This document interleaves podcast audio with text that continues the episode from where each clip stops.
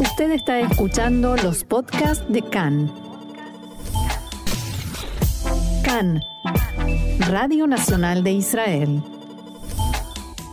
Seguimos en CAN en español, Radio Reca, Radio Nacional de Israel.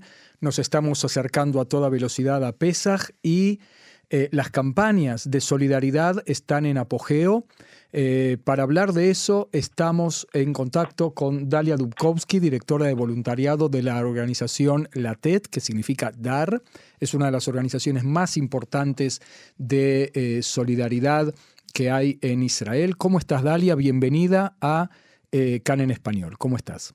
Gracias, Marcelo, por recibirme de nuevo en este espacio. bien, estamos ahora trabajando en nuestro proyecto de recolección de comida para familias necesitadas en todos, en, por todo Israel.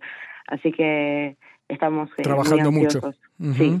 Sí, sí, sí. Eh, contame un poco cómo está la situación. ¿Vos sentís que hay eh, un agravamiento en la situación, que están trabajando más que otros años? Sí, totalmente. así para darles un poco de, de, números, hoy en día en Israel, basándose en nuestro en todo lo que es nuestra eh, análisis de la pobreza en Israel. En Israel viven eh, 651.900 familias eh, en situación de, pobreza. son núcleos familiares, de, lo que significa que son unas dos, dos millones y medio de personas Dentro de ellas, millón ciento dieciocho mil personas que son niños que viven en situación de pobreza en Israel. Sí, recordemos también que estamos hablando de un país con nueve millones de habitantes solamente, ¿no? Exactamente, exactamente. Eh, estamos hablando de números de pobreza que no habíamos visto antes, obviamente eh, todo lo que tiene que ver con el efecto de eh, del coronavirus eh, sigue teniendo efecto en lo que es eh, la situación económica en el país.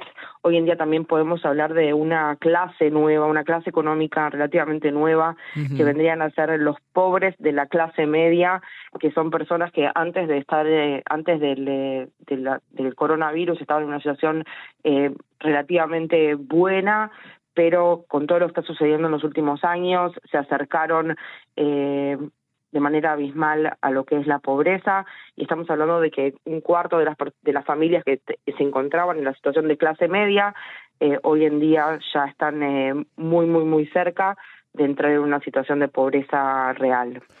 Para nuestros oyentes que están en todo el mundo, Dalia, ¿podemos describir un poco en qué consiste la pobreza israelí? Que no es la misma que en el tercer mundo, ¿no?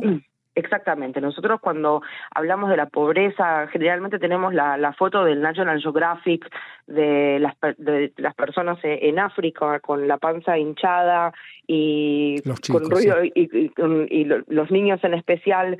Pero en Israel eh, la pobreza toma otras otra forma que puede ser eh, como lo que vamos a hablar, lo que voy a notar en un momento, que es el tema de la inseguridad alimentaria, pero también la posibilidad de tener acceso a computadoras para poder estudiar eh, ahora en especial que todavía cada tanto se estudia desde por Zoom o de una manera digital o eh, pero en Israel lo que lo que más nos muestra es eh, la pobreza es lo que tiene que ver con la inseguridad alimentaria eh, la inseguridad alimentaria se define de, tres maneras, es la posibilidad, la variedad y, y, que, y la cantidad de comida que una persona puede acceder. eh, siendo que lo primero que, que varía y que se acorta es eh, la variedad.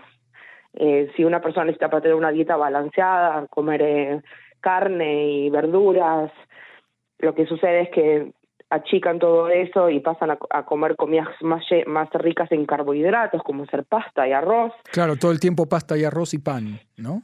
Exacto, que además eso puede llegar a traer otras enfermedades asociadas, como ser la diabetes, el colesterol, el colesterol alto, eh, entre otras cosas.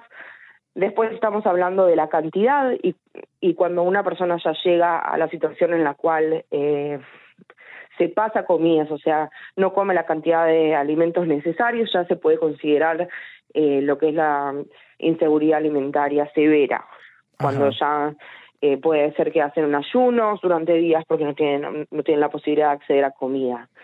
Otras de las cosas, otros marcantes de la pobreza que nosotros vemos puede ser también la posibilidad de acceder a eh, servicios eh, de salud, eh, medicinas, atención con un con un dentista, que muchas de esas cosas se consideran costos relativos. Uno no puede agarrar y dejar de pagar la luz o el agua porque necesita tener luz y agua para vivir o, pagar eh, la renta, pero sí medicaciones no se no se siente uno en la obligación de comprar todas las medicaciones eh, o comida. Entonces, lo que más se afecta generalmente son todos esos gastos de la familia que son relativos, que se puede decidir si se compra o no y, qué productos se compra. ¿Hasta qué punto el sistema cubre eh, el bache. O sea, me pregunto por un niño que va a la escuela y a las 10 de la mañana tienen el recreo largo y todos los chicos sacan la cajita con el sándwich y hay algunos que no. ¿La escuela hace algo al respecto, por ejemplo? Eh, muchas escuelas y Ganim, todo lo que vendría a ser la, jardinera, tienen servicios por el estilo.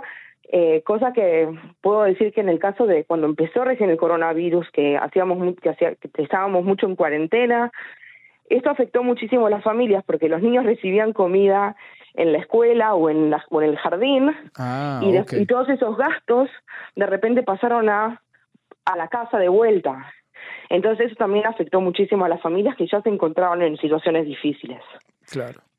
Es decir, que puede haber una familia que tiene, eh, o que era de clase media, tenía su casa, incluso a veces un coche, y tiene una computadora en casa, el chico o los chicos estudian en Zoom en la escuela, pero a las 10 de la mañana o al mediodía les cuesta darle una alimentación adecuada. ¿Puede ser una cosa así? Eh, me imagino que sí, dependiendo de lo que nosotros vimos eh, en, esta época, eh, podría haber sido la situación. ¿Qué tipo de gente te encontrás este año mm, a raíz de la pandemia? ¿Con qué tipo de público se están encontrando ustedes? de todo, de todo. Personas que eh, nosotros también lo mostramos en, una campaña que tenemos ya hace bastante tiempo, que las personas que, que llegaron a, la situación de pobreza en esta época puede ser nuestro vecino del, del apartamento de al lado. Que nosotros nunca en nuestra vida podríamos haberlo visto como una persona que, que, que cayó en una situación de pobreza, pero sí nosotros estamos viendo, como dije antes, muchas personas que se encontraban en, eh, en clase media, que tenían una vida normal, común y corriente, y de repente perdieron su, perdieron su trabajo y muchas veces hasta el día de hoy siguen eh, teniendo dificultades. Em, ¿Hay alguna historia que me puedas comentar eh, que, que, te haya impactado especialmente? Bueno, en, este, en esta época y como directora de voluntariado eh, me gusta también eh, compartir también historias de nuestros voluntarios y no hay nada más eh, emocionante que recibir un, un, cuento como el de una de mis voluntarias. tengo una voluntaria que se llama Aurel. Ella creció en una familia religiosa, judía religiosa, con otros nueve hermanos.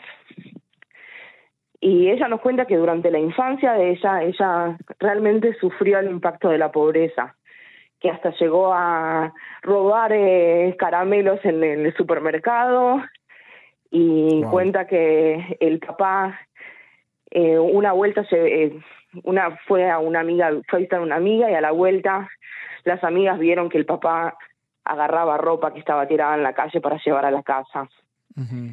Y ella cuenta esta historia y muy muy emocionada.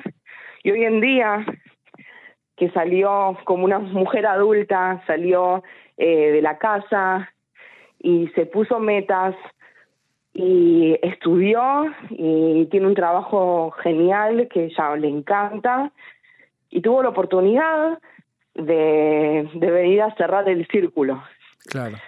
Ok, y vino a voluntarizarse en la TED porque ella cuando era chica recibía cajas de, de comida en su casa, para su casa, su familia, y hoy en día viene y dona de su tiempo para que otras personas no tengan que pasar lo que ella, lo que ella pasó en su infancia.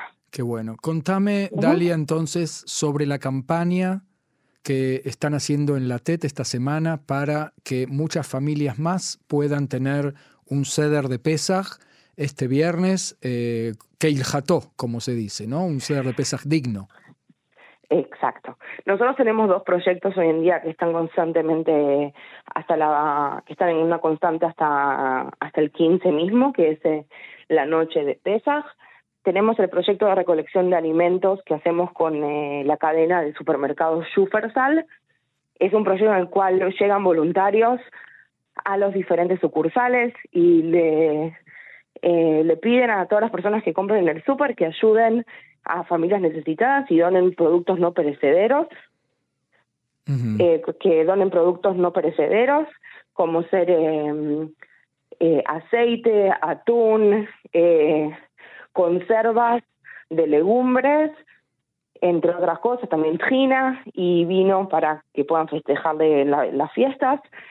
Eh, hasta ayer de noche ya recolectamos casi 6.000 cajas de comida en los primeros cinco días, que es increíble y todavía nos faltan los días más cercanos a, la fiesta, que es cuando la gente dona más. Eh, y además de la colección de comida, nosotros tenemos constantemente en nuestra página web eh, la posibilidad de donar dinero, donar una caja. puede ser una caja. ¿Cuánto es una caja? ¿Cuánto es la donación? Si, no lo, si mal no recuerdo, creo que son 180 shekels la caja, pero también se puede donar lo que cada uno pueda. O también pueden hacer donaciones todo el año, lo que cada uno pueda. Y si también puede, y también eh, donar dinero no es lo no es lo que les llama a ustedes, pueden acercarse a las diferentes sucursales de Schufersal y también voluntarizarse, donar de su tiempo y ayudar a las familias que más lo necesitan. Es decir, que estamos hablando de una campaña que es todo el año, que se puede entrar en la página web de la TED, ahora vamos a decir un poco más cómo es la dirección, y eh, donar tanto tiempo como dinero como alimentos no perecederos eh, directamente, 180 que la parte es 10 eh, veces high, ¿no? Para el judaísmo tiene su significación. Exacto. Eh, como dije, pueden entrar en la página de la TED, que es www.latet.org.il, y ahí tienen eh, la posibilidad de donar. La página está en hebreo y en inglés. Eh, no hay en español, pero espero por que. Ahora. por ahora. Espero que en un futuro sí tengamos.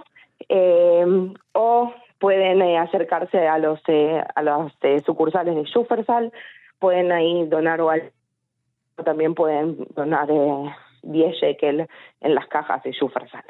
Muy bien, muy bien. Bueno, vamos a entonces a enfatizar esta invitación a todos los israelíes que nos escuchan en idioma español y que puedan también extenderlo, también contarle a sus vecinos que pueden hacer esto de eh, solidarizarse, donar tiempo, dinero, eh, alimentos no perecederos para que más familias puedan disfrutar de un ceder de pesas digno. Eh, ¿Querés agregar algo más, Dalia? Lo mismo que dijiste, todo el que pueda acercarse o donar están más que invitados, necesitamos su ayuda y juntos vamos a poder combatir la pobreza en Israel. Y también, bueno, en el espíritu de Pesach, salir libres de, este, de estas situaciones, ¿no? Exactamente. Dalia Dubkovsky, eh, directora de voluntariado de la organización LATET, una de las organizaciones solidarias más importantes y más grandes de Israel. Te agradezco muchísimo este paso por eh, CAN en español y Hak Pesach Kasher Besameach. Igualmente, Marcelo, muchas gracias por el espacio. Gracias. Shalom, shalom. Shalom, shalom.